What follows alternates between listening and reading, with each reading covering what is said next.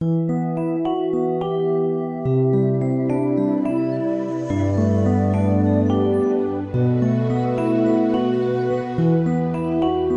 друзья, дорогие братья и сестры, слава нашему Спасителю за Его милость, за Его благодать. Сегодня мы с вами продолжим рассмотрение той истории, которая произошла в жизни Иисуса Христа. И мы помним то, что к Нему а, из гущи всей такой толпы, окружавшей его, подбежал один юноша – то есть этот юноша был из начальствующих, он занимал высокое положение в обществе, он был весьма богатым, и он был еще религиозным. То есть мы можем увидеть, что его жизнь, она была своего рода как бы примером, светом для погибающих, для окружающих его людей. И, конечно же, он искал пути к Богу, но что-то не хватало ему в жизни. И вопрос, который он задал – Иисусу Христу был такой, знаете, э, ну, вроде бы в тему, да, что мне делать, чтобы иметь вечную жизнь. Сегодня многие люди задают этот вопрос, что же мне все-таки делать? Что делать, чтобы попасть на небеса? И знаете, очень много религий дают разные ответы. И вроде бы Христос должен как бы логично порадоваться за этого юношу, но мы видим, развития событий, что Христос начал нетрадиционно подходить к этой проблеме вечной жизни у этого человека, именно у этого человека. Мы видим, он говорит ему о заповедях, чтобы тот исполнил заповеди, и мы видим реакцию юноши, он говорит, я это все исполнил от юности, от юности. И как раз здесь скрывается его проблема, что он был весьма эгоистичен и самоправеден. То есть само понятие спасения человека, оно говорит о том, что человек нуждается в посторонней помощи. Ну, например, когда тонет человек, да, что он кричит? Спасите, помогите. То есть у человека нет своих сил, и он надеется на постороннюю помощь. То есть он нуждается в том, чтобы кто-то подплыл, кто хорошо плавает, и спас его. То же самое можем видеть и на пожаре, да, когда вокруг огонь, человек забился где-то на балкончике в уголок и кричит «спасите!». И если пожарные его не спасут, то все будет тщетно. То же самое касается и с Богом. В отношении с Богом, что человек по сущности своей нуждается в спасающей благодати, потому что он сам ничего не может сделать. Он ничего не может Богу предложить, кроме своих грехов. И этот юноша, мы видим, он принес свои добродетели, то, что Богу абсолютно не нужно было, и он не нуждался в спасении, поэтому ему не нужно было покаяние. И результат мы видим, что Христос как бы попал в самое сердце, в самую точку. Он говорит, тебе, говорит, ни одного, одного не достает, чтобы быть совершенным. Пойди, продай имение твое, раздай нищим, и будешь иметь сокровище на небесах приходи, следуй за мною. И мы видим результат, что этот юноша ушел с поникшей головою, он не хотел принять условия Господа. Все, что предложил ему Христос, он отверг, и результат, что он не получил той вечной жизни. Но эта история не закончилась.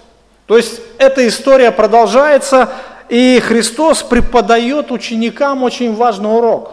Сегодня мы будем говорить об этом важном уроке, о том, что спасение, с одной стороны, оно невозможно, но с другой стороны, возможно. Поэтому проповедь так и называется «Невозможное, возможное спасение». Да? Как бы масло масляное, можно сказать. Но если мы с вами сейчас прочтем текст, мы с вами увидим, почему оно невозможно и почему все-таки оно становится возможным.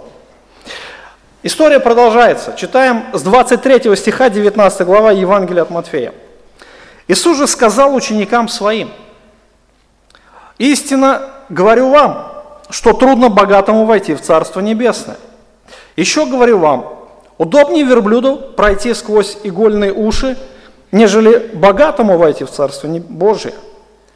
Услышав это, ученики его весьма изумились и сказали, «Так кто же может спастись. Иисус, возрев, сказал им, человеком это невозможно. Богу же все возможно.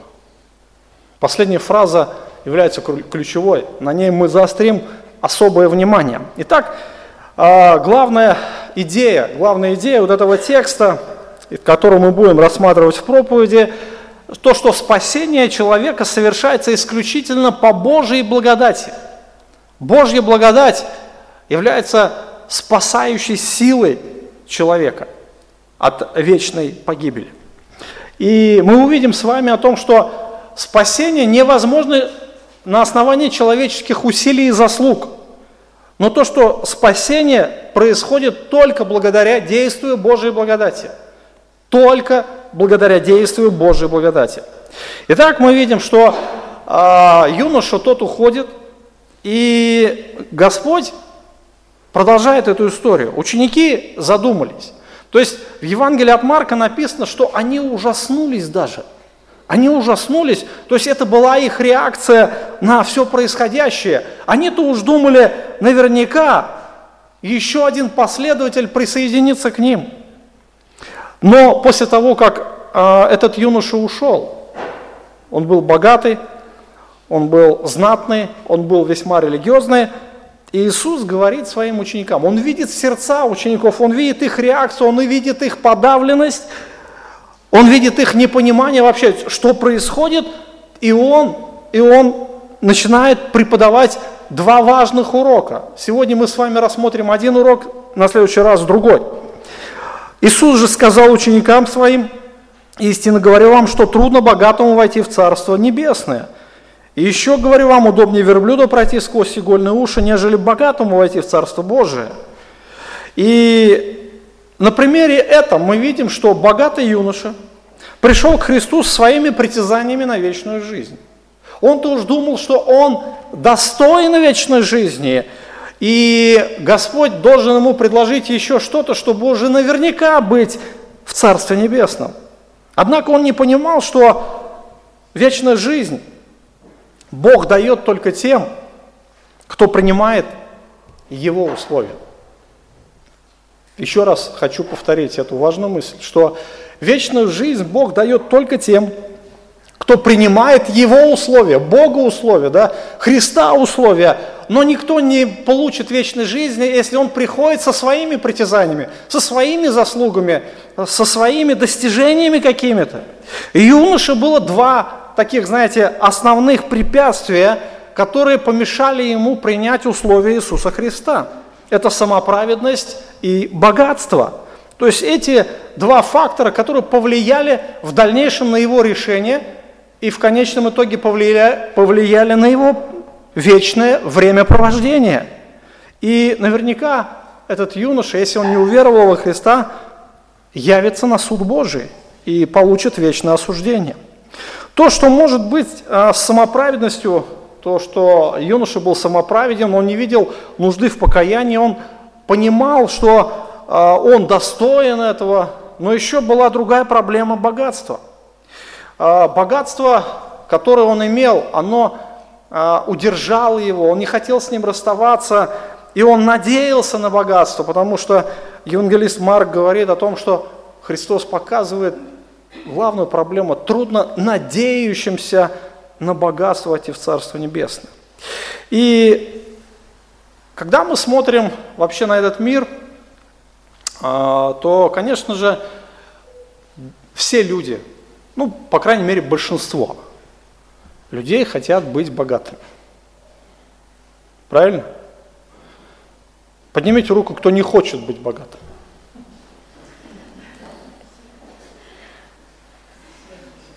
Ну, все хотят, да? Большинство людей хотят быть богатыми. Я говорю большинство, потому что, может быть, кто-то и не хочет быть. И почему? Почему? Потому что богатство решает очень много проблем, друзья. Очень много проблем а, оно может разрешить. И, конечно, а, богатому не нужно переживать, что он будет кушать, например, завтра или через год, что он будет одевать, а, как он будет жить, какой комфорт у него будет. То есть он может, богатство решает очень много а, проблем, проблем. А, но с другой стороны, богатство, богатые люди знают, что богатство доставляет очень много переживаний и трудностей. С чем связаны эти трудности? Ну, во-первых, с самим а, заработком а, богатства, да, то есть его очень сложно заработать. Есть такая поговорка, что каждый рубль забирает время. То есть чем больше рублей, тем больше времени этому нужно посвятить. И, конечно же, люди богатые очень часто ставят приоритет материальных ценностей в ущерб духовных ценностей. И очень часто не хватает времени даже, чтобы, может быть, просто элементарно помолиться Богу, пообщаться с Творцом и почитать Библию. Конечно же, а, кто занимается бизнесом, большим бизнесом, тот это хорошо знает. А, еще другая проблема, которая приносит богатство, что даже если ты его заработал, то есть у тебя оно есть, да, что-то ты приобрел, то есть его же нужно еще же сохранить. Вот при нашем сегодняшнем положении, да, инфляция – скачки доллара, например, вот, э, рубль обесценивается, и что-то надо делать, его надо пускать в оборот, его как-то вложить, чтобы потом оно не ушло. То есть это необходимо, э, об этом надо заботиться, постоянно заботиться. Вы знаете, что э, большое наличие денег, оно не дает покоя. И Писание говорит интересную мысль – а, Соломон в книге Екклесиаст говорит, что сладок сон трудящегося, мало ли, много ли он съест, но пресыщение богатого не дает ему уснуть. Даже сон пропадает. То есть вот эти мысли, вот эти заботы, это все настолько угнетает человека, он теряет покой. Но это еще не все. То есть когда человек прилеплен к богатству, то, конечно же, ему очень сложно, он не выйдет из депрессии, если он потеряет. Но Писание говорит, что богатством а, люди, а, очень многие могут расстаться очень быстро. То есть, во-первых, есть воры, как Христос говорит, воры подкапывают, крадут, да. Во-вторых, есть а, своего рода экономическая ситуация, те, тот же кризис в обществе и так далее. Неудачное вложение всяких, всяких причин может быть, когда человек может с легкостью расстаться с богатством. Писание говорит, притча Соломон, 23 а, главе, 4-5 стих, «Не заботься о том, чтобы нажить богатство, оставь такие мысли, устремишь глаза твои, и нет его, и его уже нет, потому что оно сделает себе крылья, и как орел улетит к небу». То есть это тоже забота, и необходимо за это тоже заботиться и переживать, чтобы не потерять это богатство. И с другой стороны еще посмотрите, очень важная проблема, которую приносит богатство, что оно порождает много завистников и недоброжелателей. То, что человек приобретает очень много врагов. Когда человек богатый, а, вы знаете, люди к нему липнут, как мухи на сладкое. Очень много людей, помните, блудный сын, да, он там ушел с большим имением и очень быстро расточил его с друзьями. Когда богатства не стало, оп, он остался один. А где же друзья-то? А друзей-то и нету. То есть их и никогда и не было, потому что друг, он во всякое время и в богатстве, и в бедности. Но людям в основном, когда видят, что человек богатый, ну, с него можно что-то получить, да, поэтому начинают к нему строить отношения. И когда люди богатые это видят, что очень много лицемеров их окружает, они начинают сторониться, да, отрезать, так сказать, разного рода отношения. И из-за этого у них очень много завистников. То есть им очень сложно строить отношения. Они себе ищут подобных. С простыми людьми они уже очень сложно им будет общаться. И богатство несет множество проблем жизни.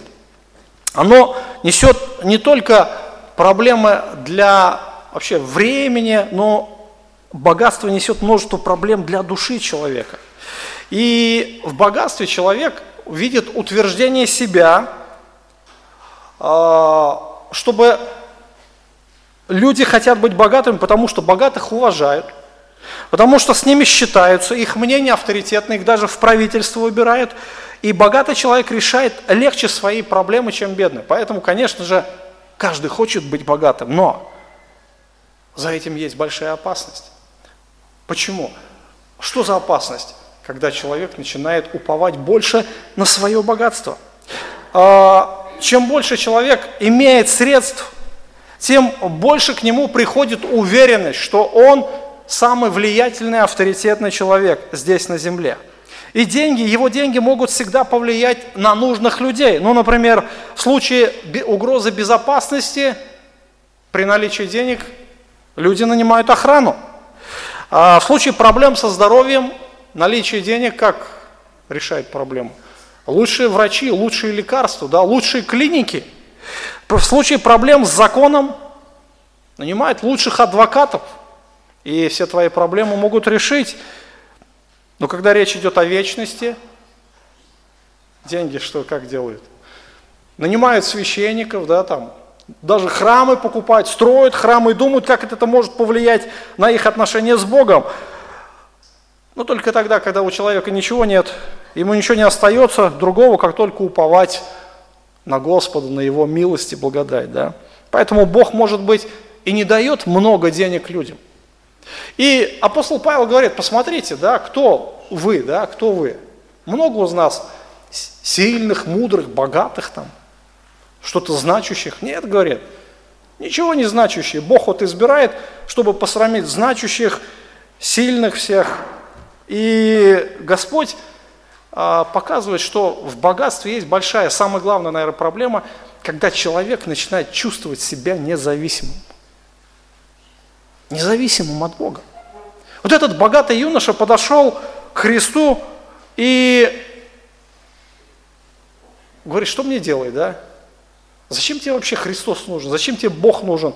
У него все правильно в жизни, у него все по полочкам разложено, вы знаете, и ему-то, в принципе, Христос-то и не нужен. Вот если бы Христос не пришел, и он бы к нему бы не подбежал бы, да, и как раз проблема то, что богатство, оно имеет такую проблему, что оно делает человека независимым от Бога.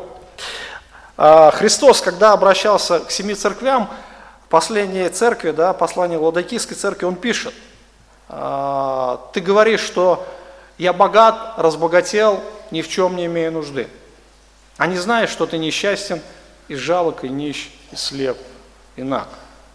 То есть вот обличение, которое получила церковь, это в том, что она стала независимой, ни от, ни от кого. Да? Христос говорит, я стою за дверями и стучу.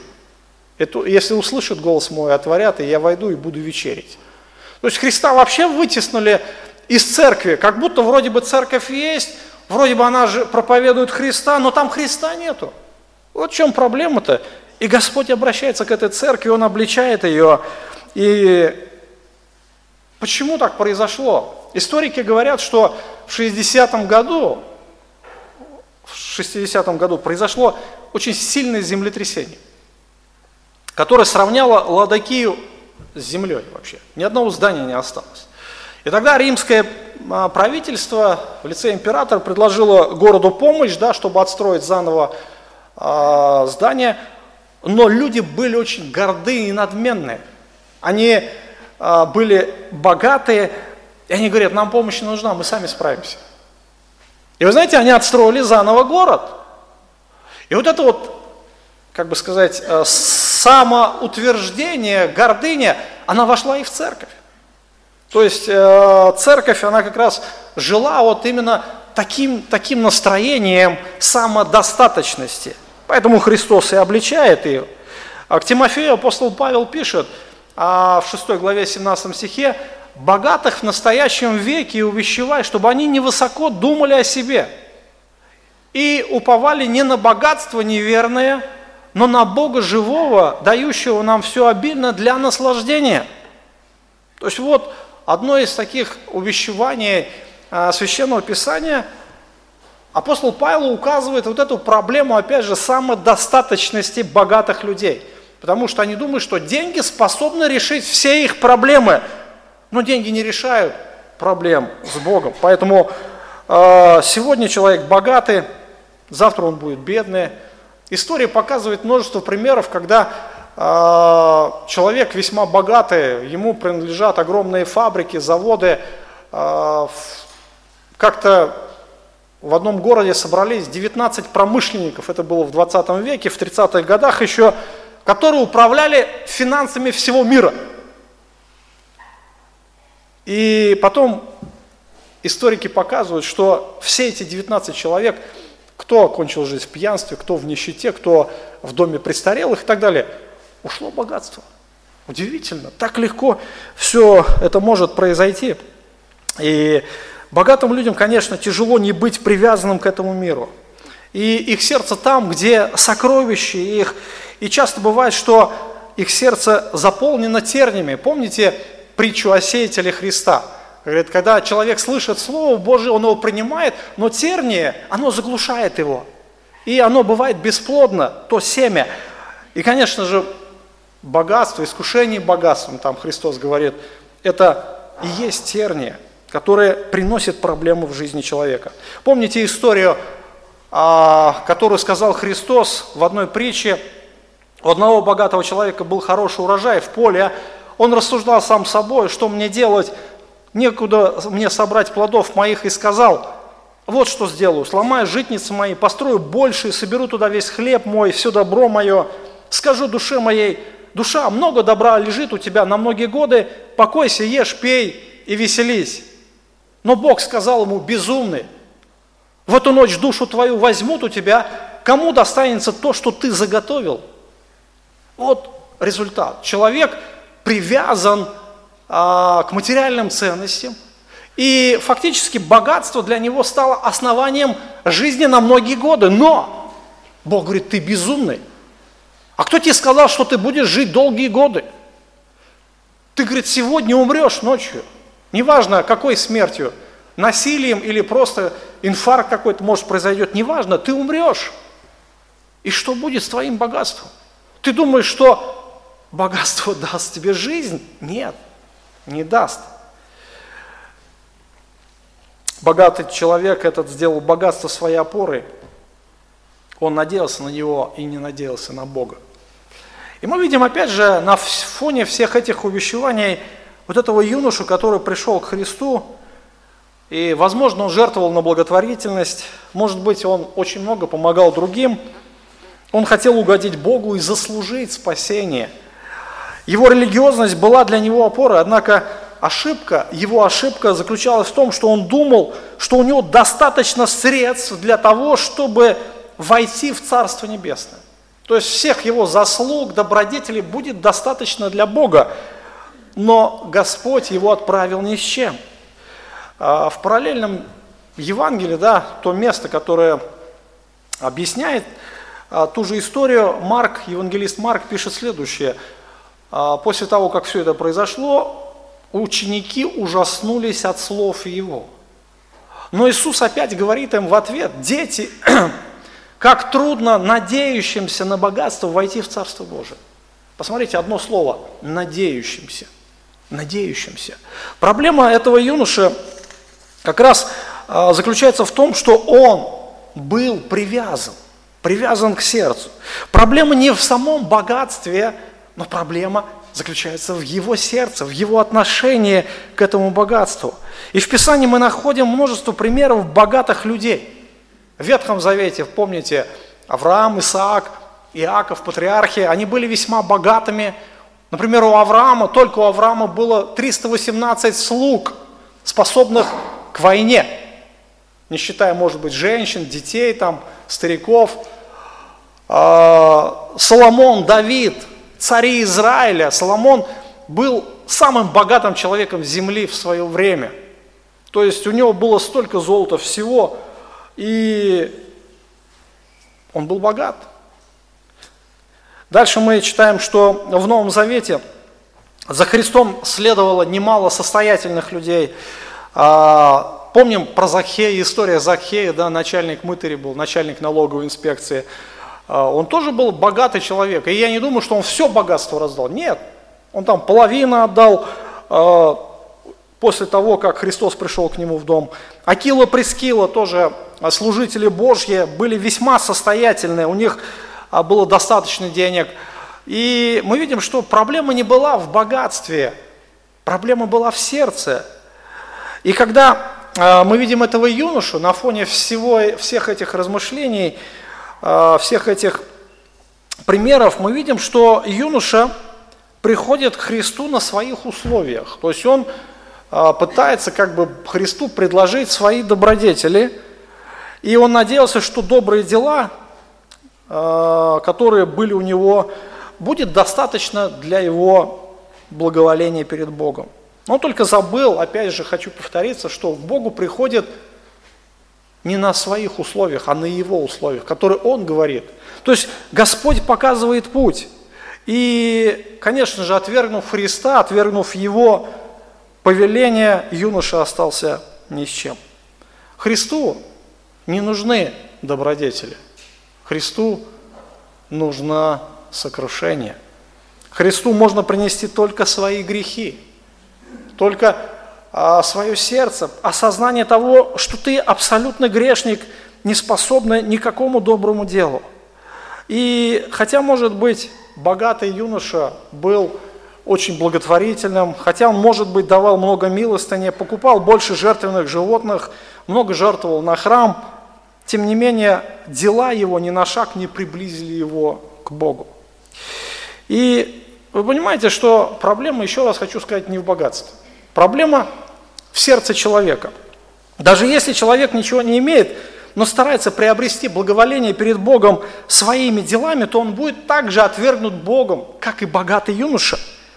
Например, в IV веке, если вы на такие истории знаете, например, после того, как император Константин пришел к власти – церковь была узаконена как государственная религия. И после этого церковь стала обрастать материальными благами. Священники становились богатыми, дома молитвы становились шикарными, то есть все было в золоте. То есть такой образ жизни, и потихоньку церковь, она начала терять ту зависимость от Бога. И вы знаете, что очень многие воспротивились вот именно такому ходу мышления, такому образу мыслей, и очень многие стали, христиане, показывать протест той современной церкви. И вы знаете, что они стали презирать все материально, стали продавать все, продавать, оставаться буквально нищими, ни с чем, и уходить в пустыню, вести отшельнический образ жизни. Тогда возникло монашество. Монашество возникло, и потом стали собираться они группами, монастыри стали строить и так далее. То есть это все есть в истории. Но удивительно тот факт, что те же монахи стали думать, что они более праведные, чем все остальные. И вы знаете, что когда человек становится, принимает на себя обет монашества, конечно же, он начинает этим хвалиться перед другими людьми. Он начинает этим хвалиться перед самим Богом. Вот, Господь, я же все это пожертвовал, у меня ничего нету. Но Писание очень ясно говорит о том, что даже можно все имение раздать нищим. Даже можно тело свое на сожжение отдать, стать мучеником, вроде бы ради Бога, но если нет настоящей живой веры во Христа, именно когда человек не принимает те условия, которые Бог дал, то это все будет бесполезно. Вы понимаете? Бесполезно. Сегодня очень много мусульман ведут так называемый джихад. Они взрывают себя, отдают свои жизни, но это будет с жалким, с таким страшным разочарованием, когда они предстанут пред Богом, и все их жертвы будут напрасные. Вы понимаете, какое страшное дело попасть на удочку лжеучителя. Христос э, приводит иллюстрацию – еще говорю, вам удобнее верблюду пройти сквозь игольные уши, нежели богатому войти в Царство Небесное. Христос сравнивает надеющиеся на свои добродетели и богатства с игольными ушками, что невозможно через это пройти верблюду. То есть это а, выражение, а, удобнее пройти верблюду сквозь игольные уши, было крылатым выражением в Израиле, означавшее для евреев, что это сделать невозможно – то есть это была видоизмененная а, форма персидского выражения с тем же названием «легче слону пройти сквозь игольное ухо». И эта фраза, она цитируется также в Талмуде. в израильском Талмуде. Но в Палестине было самое большое животное верблюд. Слонов там не было. Поэтому евреи как бы переняли вот это выражение от перцев невозможно, да, там как бы спастись, э, или что-то о невозможном говорили, что легче верблюду, удобнее верблюду пройти сквозь игольные уши.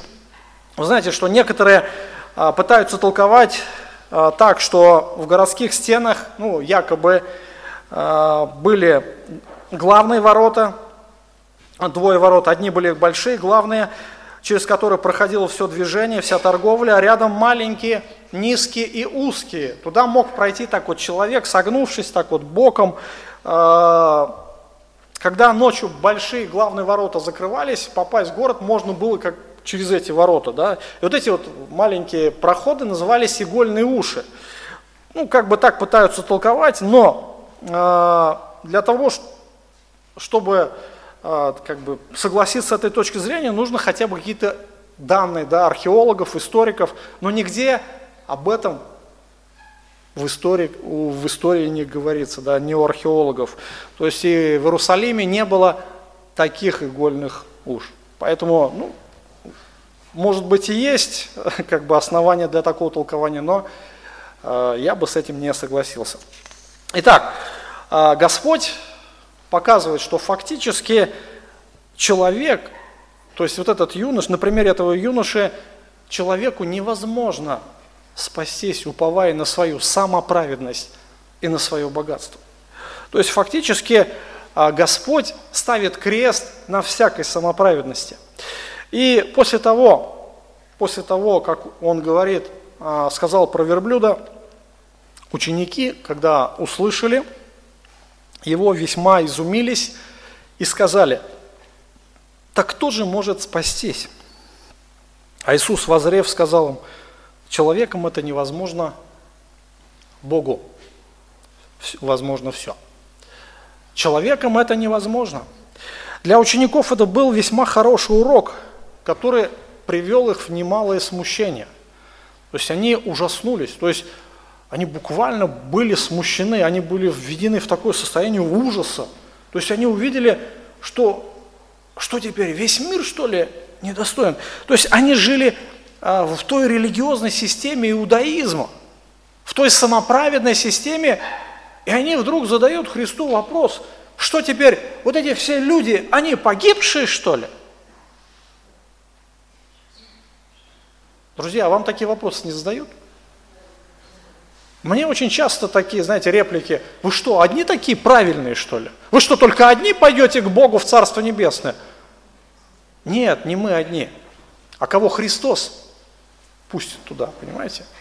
Не мы приходим к Богу со своими условиями, а принимаем, принимаем от Бога то, что Он говорит. Христос не зря сказал юноше исполнить заповеди из закона Моисея. Как уже было сказано, закон а, не был дан для оправдания человеку. Никто не может исполнить эти заповеди абсолютно. И познавая закон, человек должен понять глубину своей греховности – то есть почему Иисус сказал этому юноше, а что ты называешь меня благим? Бог же благ, да? Ты знаешь, кому ты обращаешься? А потом говорит, исполни заповеди. То есть фактически человек должен был от рождения и до самой смерти, чтобы попасть на, на небеса, исполнить закон Моисея, да? 10 заповедей, которых там он дал. Четыре заповеди касательно отношений человека и Бога, и шесть заповедей касательно отношений с ближними. И Иисус перечисляет вторую половину. Не убей, не прелюбодействуй, да, почитай отца и мать, возлюби ближнего, как самого себя. И вы знаете, что юноша, он не понял вообще, а для чего же Бог дал закон? Закон должен привести человека, каждого человека, в том числе и нас с вами, к пониманию абсолютной негодности – ничтожности и греховности. Человек по своей сути абсолютно негодный грешник перед Богом. Закон должен вести к сокрушению, сокрушенному состоянию души. То есть, когда человек понимает, что у него ничего нету, он сокрушается. Боже, как мытарь молился, будь милостив ко мне, грешному. Апостол Павел писал следующее в послании к римлянам в 7 главе. Что же скажем? Неужели от закона грех? Никак. Но я не иначе узнал грех, как посредством закона. Ибо я не понимал бы пожелания, если бы закон не говорил «не пожелай». Но грех, грех, который в нас живет, да, взяв повод от заповеди, произвел во мне всякое пожелание, ибо без закона грех мертв. Я жил некогда без закона, но когда пришла заповедь, то грех ожил. А я умер, и таким образом заповедь, данная мне для жизни, послужила мне к смерти. Потому что грех, взяв повод от заповеди, обольстил меня и умертвил ею. Посему закон свят, и заповедь свята, и праведна, и добра. Итак, неужели доброе сделалось во мне смертоносным? Никак. Но грех, оказывающийся грехом, потому что посредством доброго причиняет мне смерть, так что грех становится крайне грешен посредством заповеди. Ибо мы знаем, что закон духовен, а я плотян, продан греху, ибо не понимаю, что делаю, потому что не то делаю, что хочу, а что ненавижу, то делаю. Если же делаю то, чего не хочу, то соглашаюсь с законом, что он добр, а потому уже не я делаю то, но живущий во мне грех. То есть, если обобщить все эти слова апостола Павла, то он говорит следующее, что в принципе а, я был раньше хорошим. Я был хорошим, и я старался жить, как подсказывает мне совесть. Если мы а, вникаем в жизнь апостола Павла, то видим – что это был такой очень религиозный человек. И он говорил о себе, в принципе, по тому, а, по усердию в религии, в самоправедности я был чемпионом. Если вы хотите сравниться со мной, давайте посмотрим, кто больше делал дел. И апостол Павел был очень религиозным, он гнал церковь, то он ревновал о законе, но он не понимал сущность закона. Но когда закон коснулся его, что же произошло в жизни Павла? Павел э, увидел, насколько он грешник. То есть вся его самоправедность прошла. Сущность закона, знаете, суть закона Божьего, он как бы щекотит, да, щекотит спящий грех, который в нас живет, он его возбуждает, будоражит, чтобы он ожил. Если вы хотите исполнить закон своими силами, попробуйте – и вы увидите, насколько вы грешники, насколько вы абсолютно ничтожные грешники перед Богом. Я слышал много свидетельств от людей, верующих уже, говорят, раньше я был такой хороший. Он говорит, чем больше живу с Богом, говорит, тем вижу себя хуже и хуже. Говорит, такой противный становлюсь. Слава Богу, Слава Богу, закон тебя приводит к правильному состоянию, что ты понимаешь, что ты никто, никто тебя не спасет, ничто тебя не спасет. И вы знаете, что дальше Павел в той же седьмой главе в конце взывает, религиозный Павел, бедный я человек, бедный я, кто избавит меня от всего тела смерти? Закон, закон Божий – опустошает человека. Он обнажает глубину греховной порочности. Он не оставляет надежды на самого себя, потому что грех, который живет в нашем сердце, он постоянно начинает проявлять себя, он начинает противиться закону, противиться, противиться. И Павел говорит, я хотел бы поступать так, но я не могу, я делаю то, чего не хочу, то, что ненавижу, я то делаю, а то не я делаю, говорит, но тот грех, который во мне – он поработил меня. Я раб греха. Я продан греху, говорит. Во мне нет ничего доброго. Вот какой результат. Заповедь Божия провоцирует грех, чтобы он себя проявил. Когда юноша сказал, что он исполнил закон от юности, то есть фактически он не понимал, что он говорит. Христос показывает ему его проблему, что он не понял своей греховности, что на самого себя нет надежды, а он и был слеп. Он был слеп, и он не увидел, что он нуждается в Боге, он нуждается в спасении. И, конечно же, а, результатом стало то, что он ушел. Это результат любого религиозного человека. Потому что Евангелие Иисуса Христа, оно буквально метит в сердце, оно обнажает сердце, и оно опустошает человека, не оставляет человеку ничего. Оно всего лишь обнажает его греховность. Отвечая на вопрос учеников, кто же может спастись? Хороший вопрос. А кто же теперь спасется? Иисус дает глубокий ответ всего нескольких, а, в двух фразах, да, в нескольких словах. Он показывает суть вообще спасения. И он говорит, людям это невозможно. Друзья, людям это невозможно, вам и мне, никому из людей это невозможно.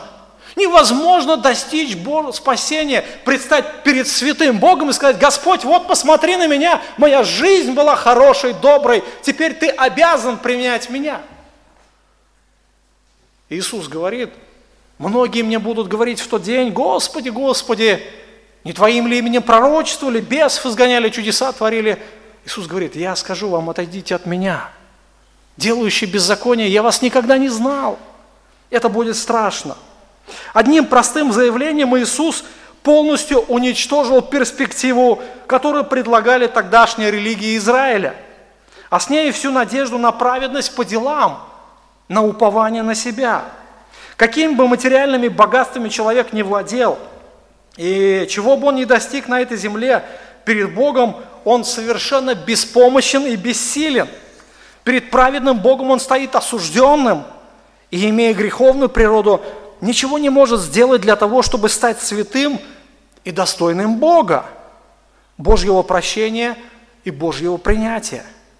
Этим утверждением Иисус смел все абсолютные религии, основанные на человеческих достижениях и делах праведности, как мусор, в ад. Если бы спасение зависело на самом деле э, от человеческих дел – то вообще спасение было бы невозможно. И Иисус как раз и констатирует этот факт, что человеком это невозможно, друзья. Невозможно достичь спасения своими силами, какой бы ни был человек. Кто-то, знаете, а, в социальных сетях заявил, что я считаю, что а, Далай-Лама, да, там, буддийский монах, этот монах, гуру, он даже святее, чем Иисус Христос. Безумный человек даже не понимает сущности святости Божией. Но где же решение проблемы для человека, погибшего грешника? Следующая фраза Иисуса показывает выход. Следующая фраза Иисуса показывает надежду, которую Бог дал человечеству, надежду на спасение. Я еще раз хочу отметить само слово спасение. Ученики спрашивают, а кто же может спастись? Что значит спастись? Это значит что? Представляете, да, пловец плывет, мастер спорта по плаванию. И ему говорят, спасайся! А что значит спастись? Когда человек уже сам не может, понимаете, кричит, спасите, ему нужна помощь. Юноша тот же пловец, да, ему не нужен Христос, ему не нужен Спаситель. Бог решает проблему грешника. Бог дал надежду всякому грешнику. Апостол Павел пишет послание к римлянам в первой главе, 16-17 стих, «Я не стыжусь Евангелия Христова, потому что оно есть сила Божия к спасению всякому верующему, во-первых, иудею, потом и елену. В нем открывается праведность Божья от веры в веру, как написано, праведный верою жив будет. Вот оно где, выход – Евангелие Иисуса Христа. Евангелие, которое решает спасение, э, проблему э, грешника. Оно дает ему спасение, оно дает ему избавление от власти греха и смерти. Что же такое Евангелие? Что же такое благовествование или благая весть, добрая весть, которую Бог принес грешному человеку?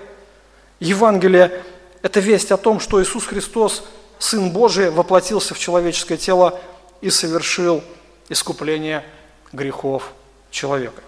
Апостол Павел пишет следующее. «Напоминаю вам, братья, Евангелие, которое я благовествовал вам, которое вы и приняли, в котором утвердились и которым спасаетесь, если преподано удерживаете так, как я благовествовал вам, если только нечетно уверовали.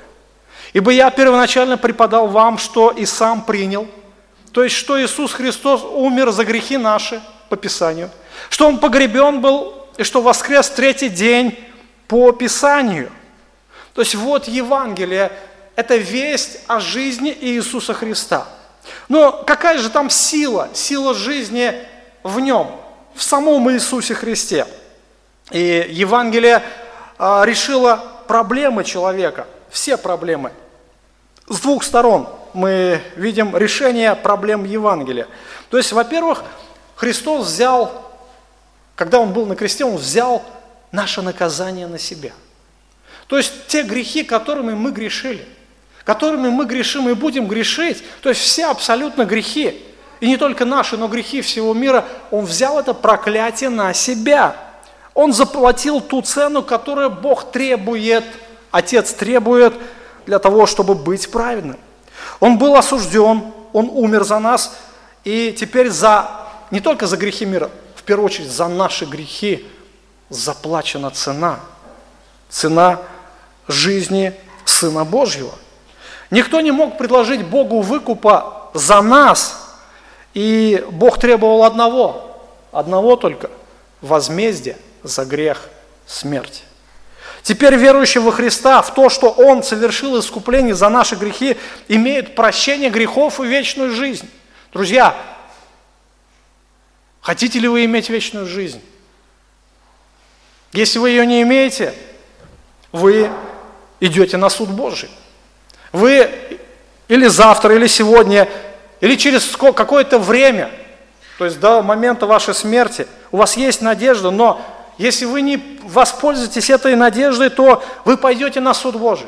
И у вас уже не будет никакого оправдания перед Богом. Вы будете вечно мучиться. Бог осудит вас на вечную смерть.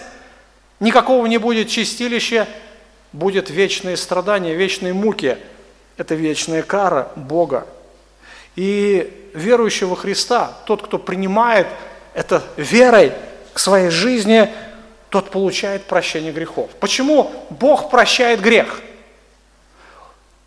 Тоже хороший вопрос. А как сделать так, чтобы Бог простил грехи? У людей есть множество ответов на этот вопрос. Кто-то говорит, вот надо было в день крещения окунуться в прорубь, чтобы грехи были прощены. Слышали? Кто окунался?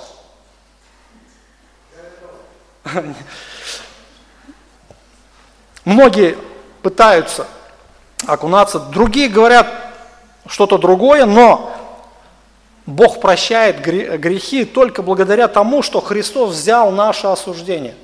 Он э, умер за нас, и Он понес наше проклятие. Вот главное то, что вы должны сегодня понять. То, что должны признать, покаяться перед Богом именно в то, что, э, веруя в то, что Христос сделал для вас. Но это еще не все. С другой стороны, а, Христос сегодня, Он меняет нас лично. Он не оставляет нас на произвол судьбы и говорит, ну ладно, иди теперь, не греши больше. А как же нам быть, если мы грешники? В нас живет греховная природа. Христос решает и эту проблему. То, что невозможно человеком сделать, нам невозможно было спастись, да? Невозможно было Богу предложить какую-то цену, и Иисус это заплатил. Ну теперь как жить дальше, чтобы грех не властвовал над нами? Христос решает и эту проблему. Христос теперь сам живет в человеке Духом Святым и сам делает а, благоугодные Отцу Небесному дела. То есть Он сам живет в нас. Он сам исполняет те требования закона Божьего в нас, то, что мы сами не способны исполнить. И Священное Писание говорит следующее. Послание к римлянам в 6 главе. Что же скажем, оставаться ли нам в грехе, чтобы умножилась благодать? Хороший вопрос. То есть, когда человек принимает веру, что Христос умер за грехи, за прошлое, за настоящее, за будущее, очень многие задают вопрос, что теперь? Если я верю во Христа, теперь греши и в рай попадешь, что ли? Живи как хочешь. Апостолу Павлу тоже задали такой вопрос. Оставаться ли нам в грехе, он говорит, никак. Мы умерли для греха, как же нам жить в нем? Неужели не знаете, что все мы, крестившиеся во Христа Иисуса, в смерть Его крестились? Итак, мы погребли с Ним крещением в смерть, дабы как Христос воскрес из мертвых славу и Отца, так и нам ходить в обновленной жизни. Ибо если мы соединены с Ним подобием смерти Его, то должны быть соединены и подобием воскресения, зная то, что наш ветхий человек распят с Ним, чтобы упразднено было тело греховное, чтобы нам уже не быть рабами греху. Смотрите, что произошло. Писание говорит, что мы, а, крестившиеся во Христа, слово крещение, слово крещение, это не просто обряд, который выполняют все верующие, которые просто погружаются в воду, вот. Нет, здесь речь идет о другом крещении, крещении э, во Христа. Что означает слово крещение? Оно взято из текстильной отрасли, когда ткань опускает в краску, достают уже крашеную ткань, ткань и краску невозможно отделить друг от друга. Попробуйте цвет, да, вот возьмите там, например, вот на одежду свою посмотрите, красный, зеленый, вот черный. Отделите ткань от краски. Не получится. Почему? Оно стало единым целым, неразрывным единым целым. Вот это слово и обозначает крещение. И когда мы принимаем верой Христа в то, что Он взял наше проклятие, Господь производит нас чудо, которое Писание называет рождение свыше. Дух Святой вселяется в нас, и теперь сам Господь живет в нас, наши тела являются Его храмом. И смотрите, мы тогда отождествляемся со Христом, буквально становимся единым целым со Христом. Все мы крестившиеся во Христа. Все, что сделал Иисус, это становится нашим делом. Все те благословения, которые имеет Иисус, это наши благословения.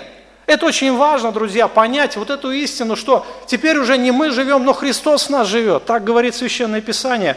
Почему? Потому что наш ветхий человек, тот грешник, он умер во Христе.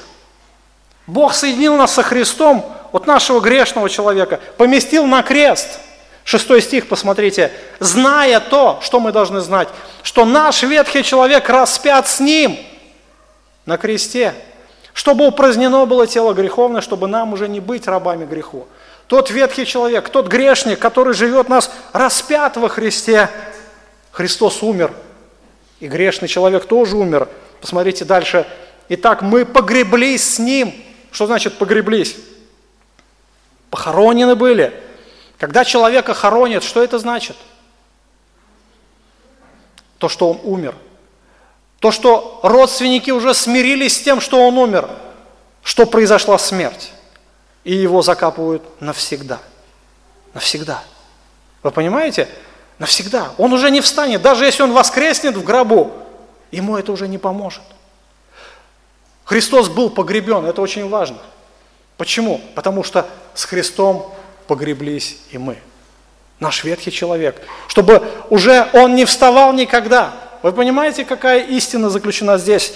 Евангелие преображает нас. Теперь уже Христос живет в нас, и все то, что невозможное было для нас исполнить, становится возможным. Почему? А потому что Христос, сам Бог, начинает жить в нас, проявляться в нас и начинает действовать своей жизнью.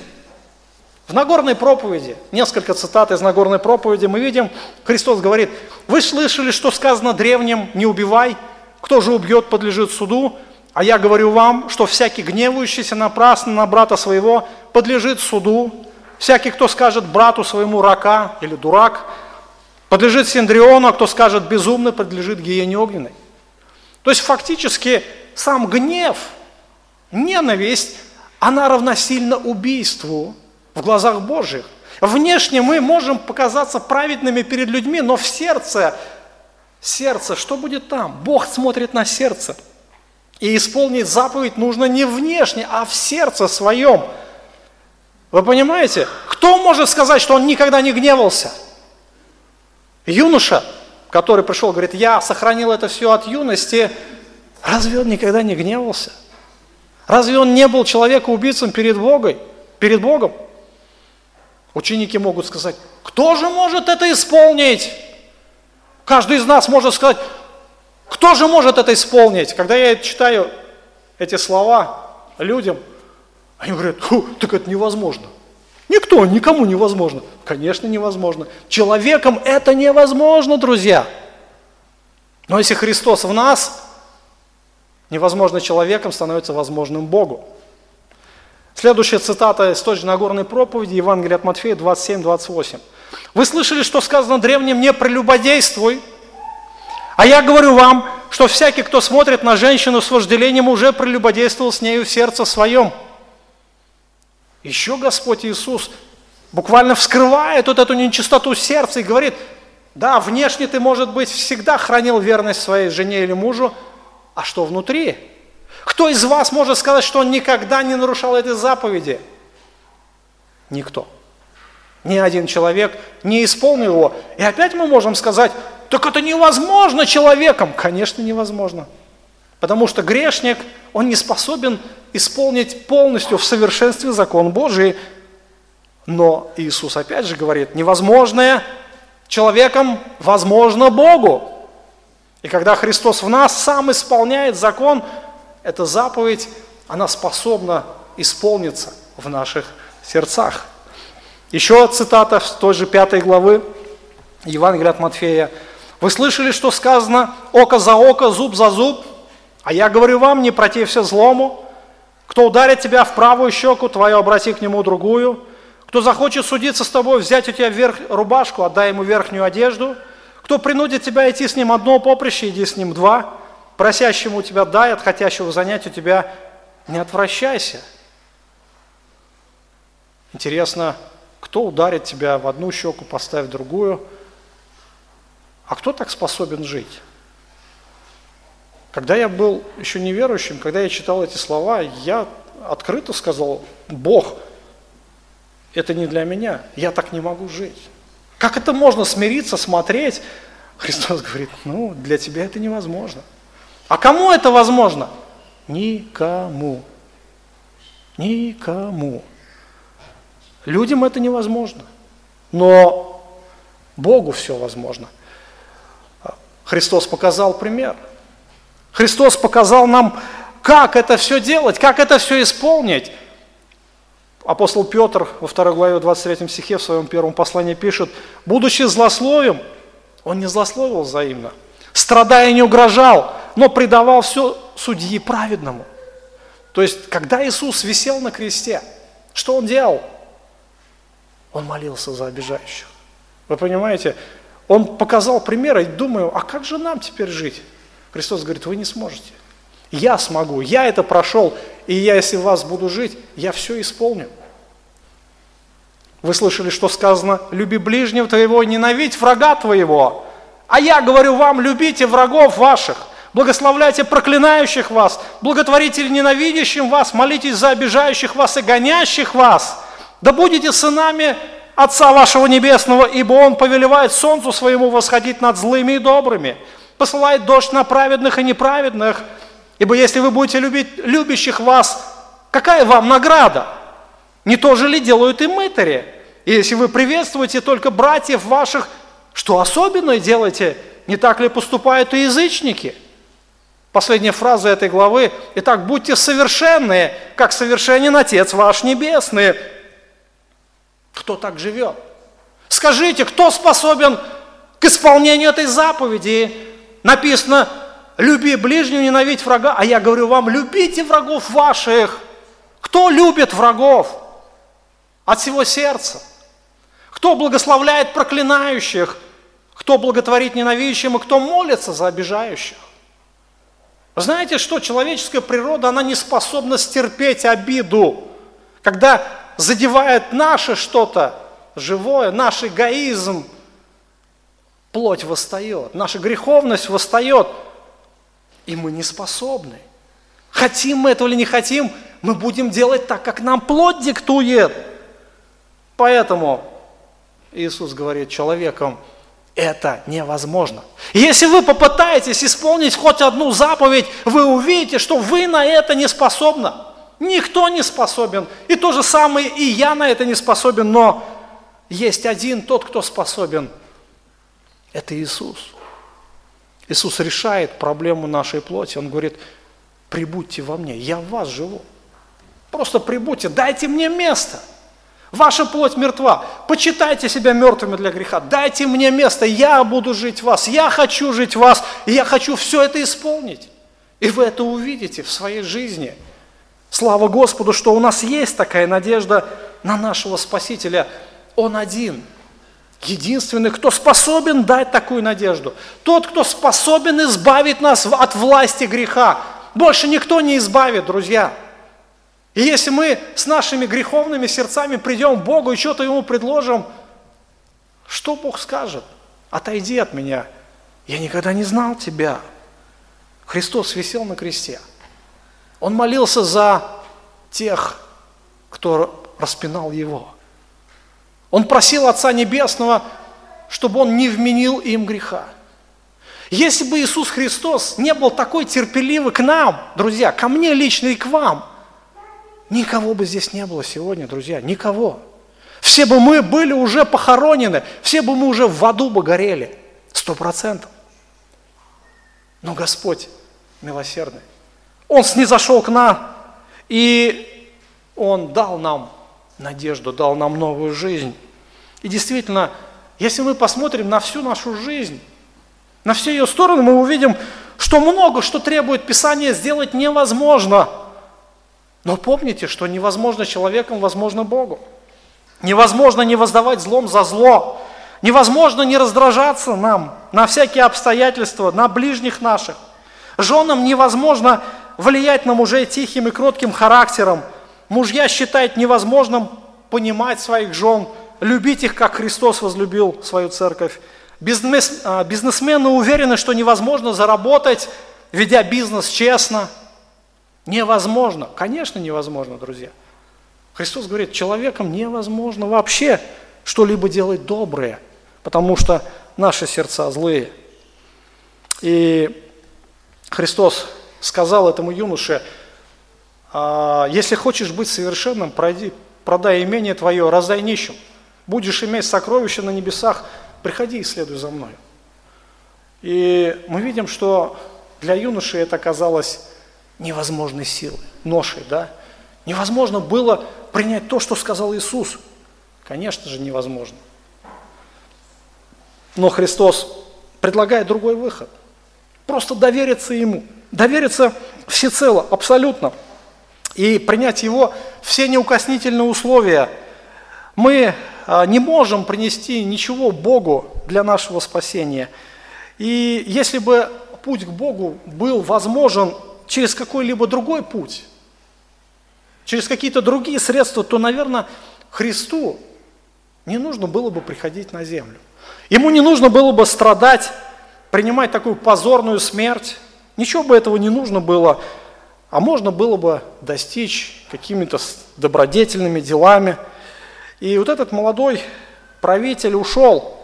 Он не получил вечной жизни, потому что опирался на ложные основания собственные человеческие ресурсы и добродетели. Спасение, мы должны помнить, что это исключительно милостивое и полновластное дело Божье, дело Иисуса Христа.